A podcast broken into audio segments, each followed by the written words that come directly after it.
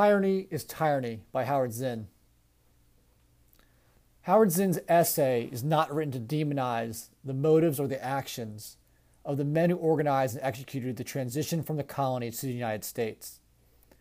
However, it is clear that the men's motivation, while their achievement impressive, isn't as clear and as pure as kids are first taught in the early stages of their education experiences. Zinn states, "They found that by creating a nation, a symbol, a legal unity called the United States, they could take over land, profits, and political powers from favorites of the British Empire. In the process, they could hold back a number of potential rebellions and create a consensus of popular support for the rule of a new, privileged leadership. The reality is that both the colonies and the transition from a rebellion to organized states featured and teetered on chaos, and the control of chaos would shape the United States and what it would become. The wealth gap alone in the post-French Indian War had caused a major wealth gap, and the lower class was gaining both numbers and emotional despair. The colonies are supposed to be a land of opportunity, and as many saw their chances to improve their collective lots in life limited and stifled, angered and resentment rose. The entire revolution depended on organizing a lower class who easily could have shifted their allegiance to the British. It all depended on who could offer them the best deal. Mobilizing the working or lower class would establish, as Zinn puts it, a long history of American politics, the mobilization of lower class energy by upper class politicians for their own purposes. The power the lower class wielded was tremendous, but lacked the cohesiveness to be substantial on its own. The British weren't engaged enough to realize the weapon that the lower class could have been, but the colonists leading the charge for revolution did. It is with their words that changed the course of history and founded a nation." Is this oversimplifying the situation? Probably some. But we are going to examine the words used by Patrick Henry and Thomas Paine, as well as the wording in the Declaration of Independence that inspired a large mass of people to take action. I'll leave the detailed history lesson to your history teacher. We're going to focus on the human expression. Winning the hearts and the minds pushed the revolution to a fever pitch. It was driven by writing, and is essential to the foundation of this country and the cultivation of the American identity that was fostered soon after and is ingrained in our lives today, for better or for worse.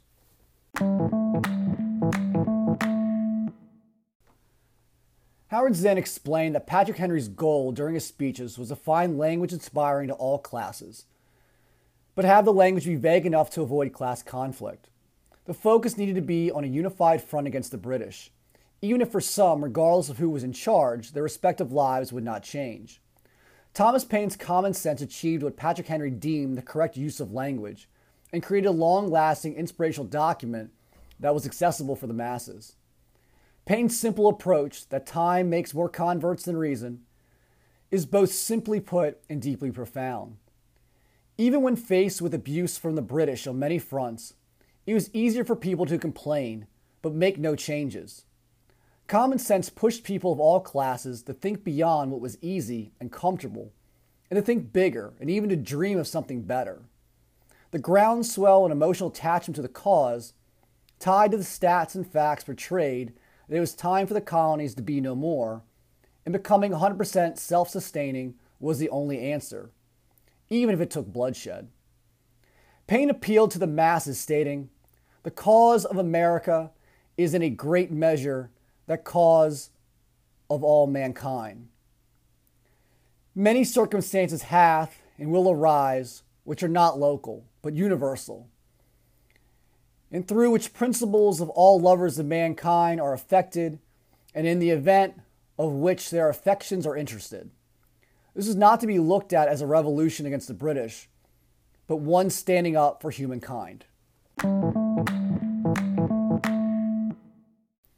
It might sound hyperbolic out of context, but the level of detail to appeal to all, to inspire all, isn't easy.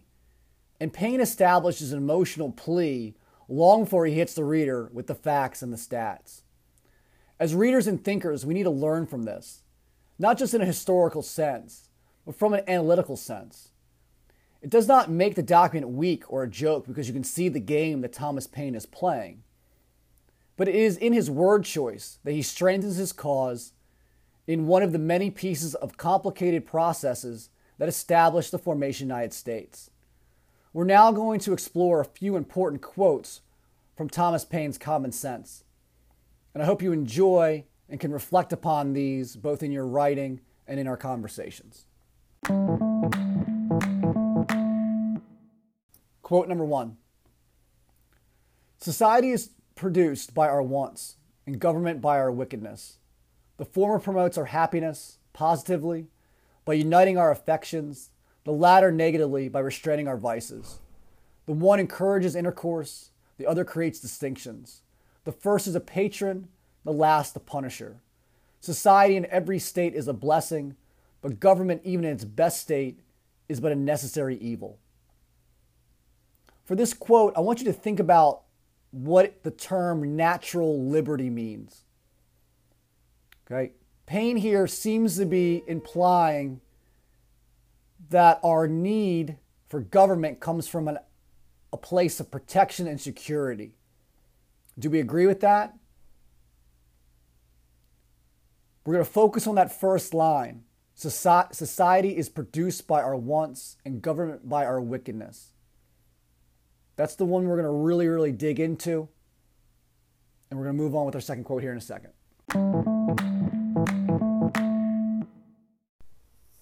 Quote number two.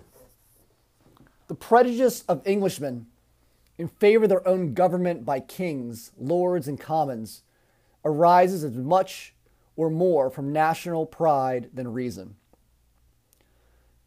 This quote's important because it goes back to comfort. You might be very unhappy in a situation, but if you're comfortable and your life is not truly at risk, how willing are you to make significant changes? How willing are you to go from complaining about something to then maybe taking some action? Maybe it's a letter, maybe it's a protest. And at what point does that protest, does that letter turn to a more public demonstration? And then at what point does it turn to violence?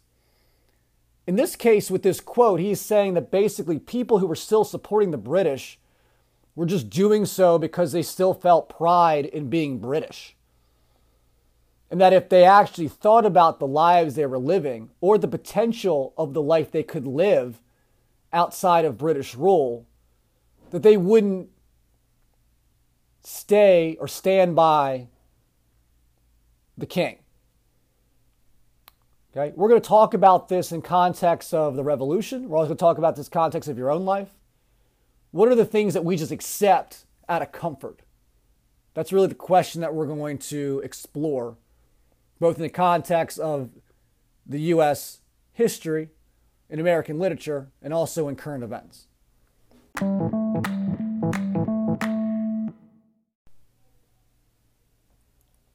Quote number three. For all men being originally equals, no one by birth could have a right to set up his own family in perpetual preference to all others forever. And through himself might deserve some decent degree of honors of his contemporaries, yet his descendants might be far too unworthy to inherit, is our third quote. Well, we need to think about this, and Paine states this pretty clearly later on in the paragraph around this section, that the first kings were the best savages. He calls them principal ruffians. And do we want the lineage of someone who was just the most savage barbarian to pass down genetically to be the ruler of all, and to associate that person being a descendant or appointed by God? When you apply this theory to all people, it does raise incredible questions about how acts of slavery and inequality throughout history just seem conveniently sort of left out. So we need to think about this both as an argument point made by Paine But we also need to analyze who is he really talking about when he says, for all men being originally equals. Is he really applying it to all men? Are we just talking about land-owning white males? But if we were truly meaning all men originally are equals, it does beg the question of why it was so slow, particularly in the United States, to bring about equality, something that is still an ongoing issue in today's society. Paine makes it very clear that greed is power. And the more powerful someone becomes, the greedier they become. And this becomes then a passed down trait from generation to generation, with each generation of king taking on more and more greed. So we're going to look at this quote two ways. We're going to talk about this idea of equals in that first line, for all men being originally equal. And then we're going to talk about this idea of savages and the idea of who were these kings originally that then become the line of succession in power positions. And what does that look like in modern day? We might not be have we might not have warring kingdoms anymore. But is this an element still present in today's society?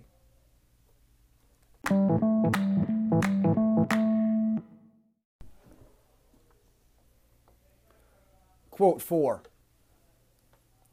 The sun never shined on a cause of greater worth.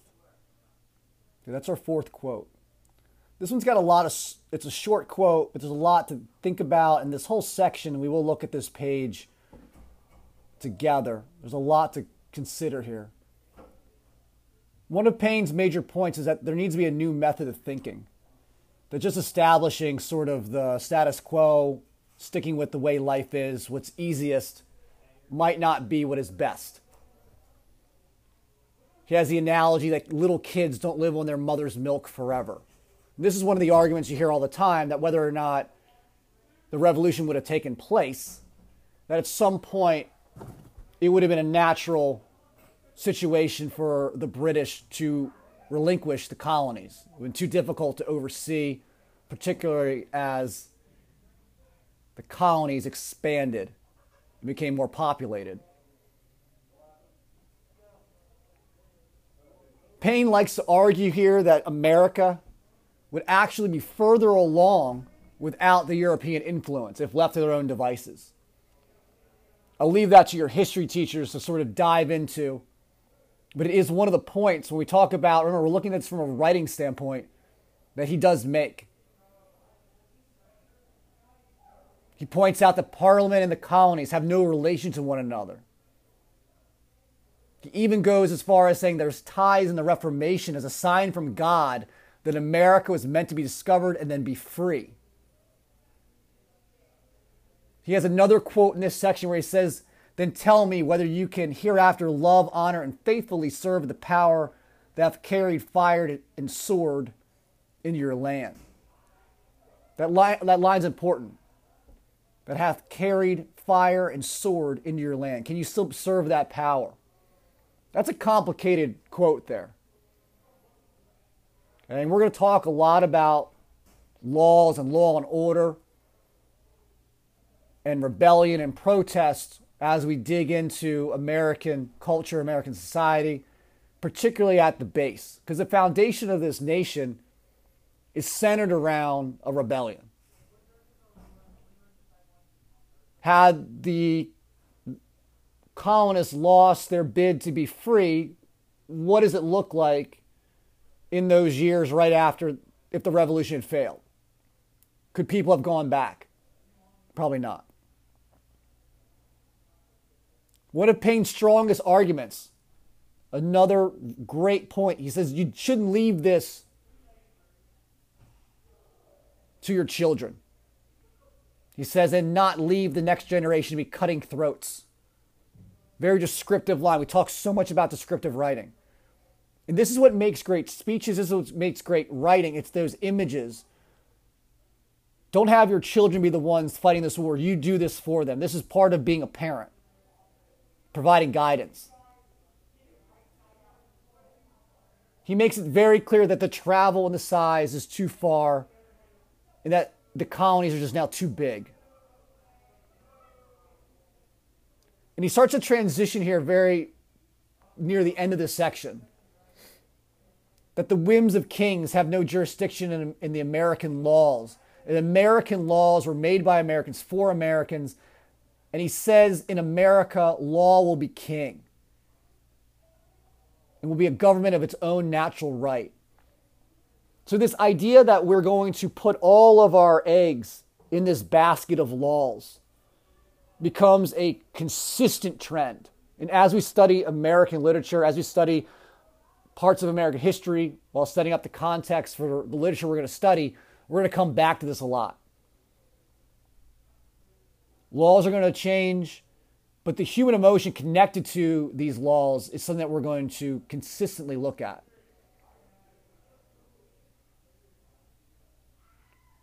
Paine concludes this section by saying things like, America is the only land left where freedom can prosper. And we're just delaying the inevitable if we do not try to do this now. And the last two quotes I think that are great here. He says, we have in our power to begin the world over again. And lastly, independence is the only bond that can tie and keep us together. And those are the two things. We're going to end this section here. Is that this idea of sort of getting people excited about something is, listen, we're going to start this whole situation over. Everyone's going to be able to, you know, be something else. It's this idea. It's a, it's a complete fantasy. But if you can get people to buy into it, that, listen, at least in, re- in reality, your life's going to be a little bit better. But if you sell it like, listen, your life's going to be substantially better, then you're going to get more buy-in. And it's it's a really great way that he sets this thing up to make sure that people all across the board can connect with it. And this is what Patrick Henry was trying to establish with his speeches, and this is what Thomas Paine does so well. He's not lying. He's not trying to say, this will never happen. He's not. He's just saying, listen, this is our goal. And while we might not get there, we're going to have our own country. And, I, and life should be better for you with us in charge. And then that last line, that independence is the only bond that can tie and keep us together. This ends up being one of the touchstone elements of American culture. In a lot of ways, this idea of being free, being independent. We are one, but we are also individuals within this big system. And that's one of the terms we're going to really talk about and analyze, because I do think we need to look at what exactly, how free are we? How free is anyone? So we're going to keep building on this. Remember, we're digging in this from a literature standpoint, with some historical context, with some really big concepts to think about. And let's be very open-minded to sort of asking some questions that might not have very clear answers.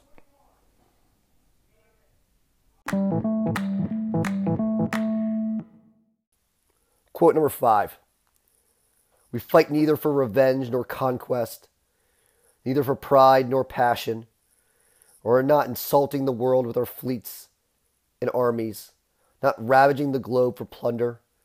Beneath the shade of our own vines are we attacked, in our own houses and on our own lands is the violence committed against us. We view our enemies in the character of highwaymen and housebreakers, and have no defense for ourselves in the civil law, and are obliged to punish them by the military one and apply the sword. For this quote, we're going to focus on what it means to be on defense. And while that sound, might sound really simple, the idea of defending yourself, being pushed into a corner, and being left with no other option than to lash out. And that this revolution, as much as it's about reestablishing a new order, is also about defending yourself for your rights. And while Paine goes over a long list of how these rights have been taken for granted, we do need to look at this also sort of in a general way of what it truly means to have your rights taken away, what it truly means to be dehumanized, and at what point does violence become the answer?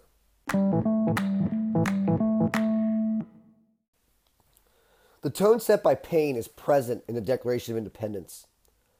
Borrowing heavily from John Locke's Second Treatise on Government, the concept that government was designed to create liberty, life, and the pursuit of happiness, and if it failed to do so, be torn down and started over, was not an original idea, but essential to the foundation of the document and etched into the core of our collective history.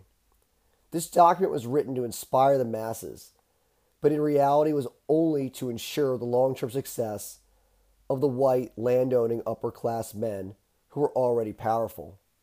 We hold these truths to be self-evident, that all men are created equal, that they all are endowed by their Creator with certain unalienable rights.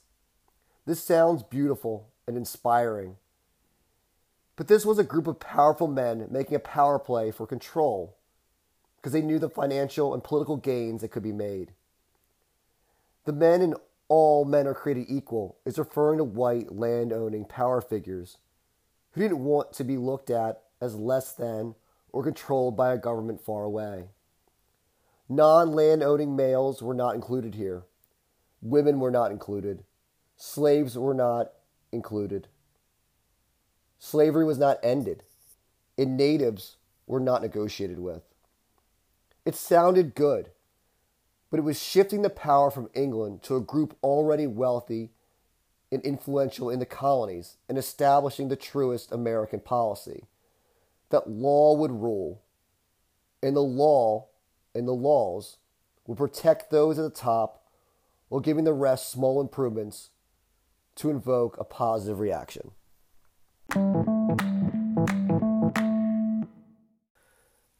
Howard Zinn's essay, A Kind of Revolution, focuses heavily on the need for the revolution to inspire the working class to take up the fight against the British. It's truly difficult to get someone to put their life on the line if you cannot create an enemy or show how much life could be improved in victory. Zinn states they did this by enticing men to join the military with the promise of money and social rank.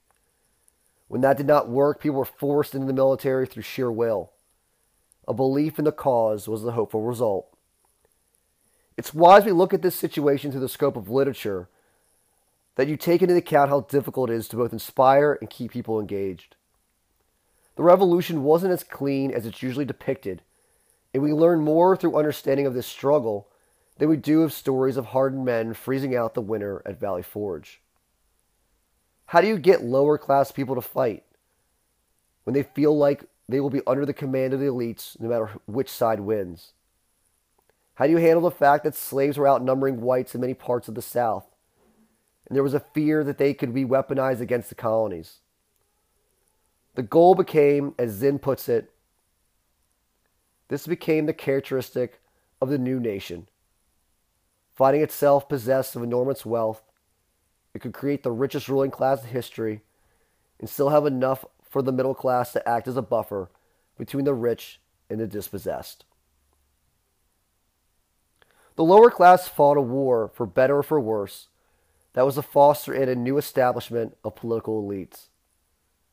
Zinn explains, the town's mechanics, laborers, and seamen, as well as small farmers, were swept into the people by the rhetoric of the revolution, by the camaraderie of the military service, by the distribution of some land, thus created a substantial body of support, a national consensus, something that even with the exclusion of ignored and oppressed people could be called America.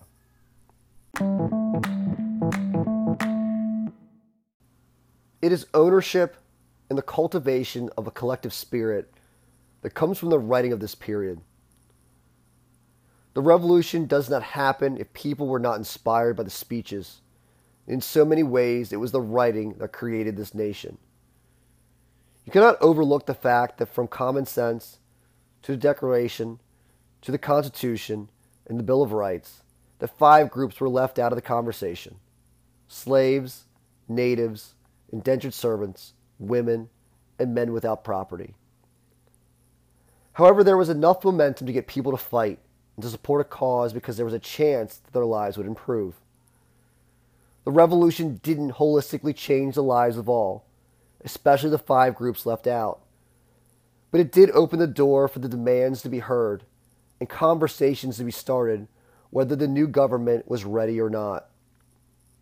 This is why it's so important that we have a basic understanding of the ugly, gritty, not-so-perfect start to, to the United States. It is because of this that groups feeling left out of the conversation, underrepresented, and undervalued in our society and culture, have the confidence to fight, first with words and then in protest, because it mirrors the foundation of the country, one that just happened to not provide life, liberty, and the pursuit of happiness on an even playing field to all as advertised. Over the next few classes, we're going to look at the speeches and writings that were used to inspire a nation to fight for its own freedom. We're going to analyze these texts and see if the themes and emotions associated with them establish a reoccurring notion in the various social movements that have battled to be heard since our nation was founded. Understanding the complex beginning in the United States is not to vilify it, but it is also an effort to evaluate the pedestal that so many have placed the origins of the country, maybe not so high and out of reach. Our focus will remain on the written expression and the tones and emotions that went from prose to bloodshed, that birthed a nation still fighting within itself to reach the lofty potential it established. We're going to have one major question that we're going to evaluate during this unit, but we're also going to use it as sort of a an anchor while we evaluate other elements of American literature. So as we move through time and history, we're going to come back to this question over and over again. And the question is, are we destined to be a nation at conflict with itself until we reach the aspirations laid out in the Declaration of Independence? I'll read it again because I know my voice isn't so hot right now. Are we destined to be a nation at conflict with itself until we have reached the aspirations laid out in the Declaration of Independence? Okay? So that's going to be our big question. Civil unrest, social injustice, where does this stem from? We are a nation that's founded on this principle of life, liberty, and the pursuit of happiness. We like to say that all men are created equal. But until that is a true statement for all who live within the borders of this country, are we destined to have issues? Conflicts are going to arise. People are going to disagree. That's this part of the nature of the beast. But until people feel like there is actual equality, equality and opportunity, and what we're not talking about here is political ideologies. What we're talking about here is trying to attempt to reach the standard that was laid out by the men that created a revolution that founded a nation.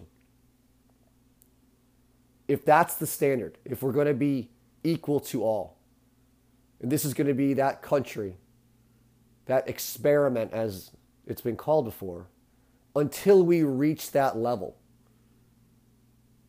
And we're going to talk a lot about the American dream this year and where that stems from and, and that sort of entire sort of marketing aspect to that. Are we going to fall short? Are we just always going to have people feeling alienated? One of the big issues that we are going to look at with American literature is that we seem to have this theme of winners and losers. In order for the American system to work, people have to be on both ends of the spectrum. You can't all win. But is there an America, is there a United States where the bottom is not so low? And there is still a high high, but maybe the bottom's not as low, and that the opportunities that are available for people give people hope and promise that that idea, that I, that goal of the American dream isn't just a dream.